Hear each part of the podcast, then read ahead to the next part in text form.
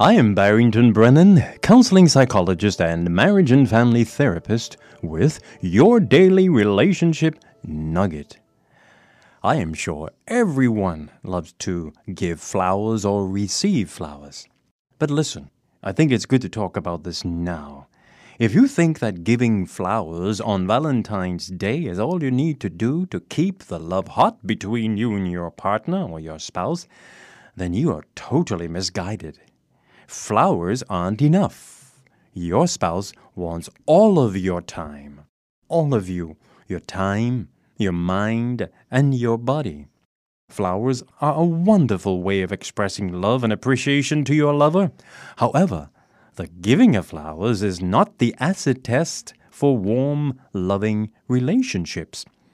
It is how you honor and cherish your spouse through the time spent together and then appreciative words you utter to other times of the year.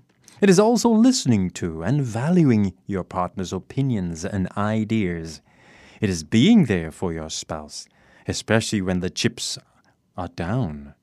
It is placing the relationship with your spouse above all other relationships career, friends, relatives, uh huh, that's mom and dad, sister and brother, or the church.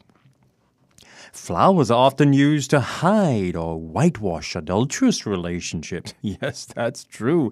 It would be stupid for a woman to accept flowers from an unfaithful husband as a peace offering and not require a change of his adulterous behavior. Some men spend hundreds of dollars on Valentine's Day, sending flowers to their wives and sweethearts, or should I say sour hearts, at the same time. The old Valentine adage is say it with flowers. What are these men saying with flowers? The truth is that you cannot truly say, I love you with flowers if you never said it without flowers. I hope you got that. You cannot truly say, I love you with flowers if you've never said it without flowers. Flowers are worthless when ongoing discontentment is in the marriage. On many Valentines, I, I have been unable to afford floral arrangements for my wife. However, she appreciates gentle and romantic lettuce and those wonderful lettuce, hand picked yard flowers, even the shepherd needles when I'm walking into the house. Beautiful, wonderful flowers, hand made cards, and breakfast in bed, etc., etc. Mm-hmm. Some women foolishly accept the dozens of roses during Valentine simply because they know it costs lots of money. It makes them feel good to know that their lovers are spending so much money on them. They ignore the pain simply because of the price on the tag. With their eyes open, they are being led to slaughter, where their hearts are systematically being tortured by their partner's unfaithfulness and dishonesty.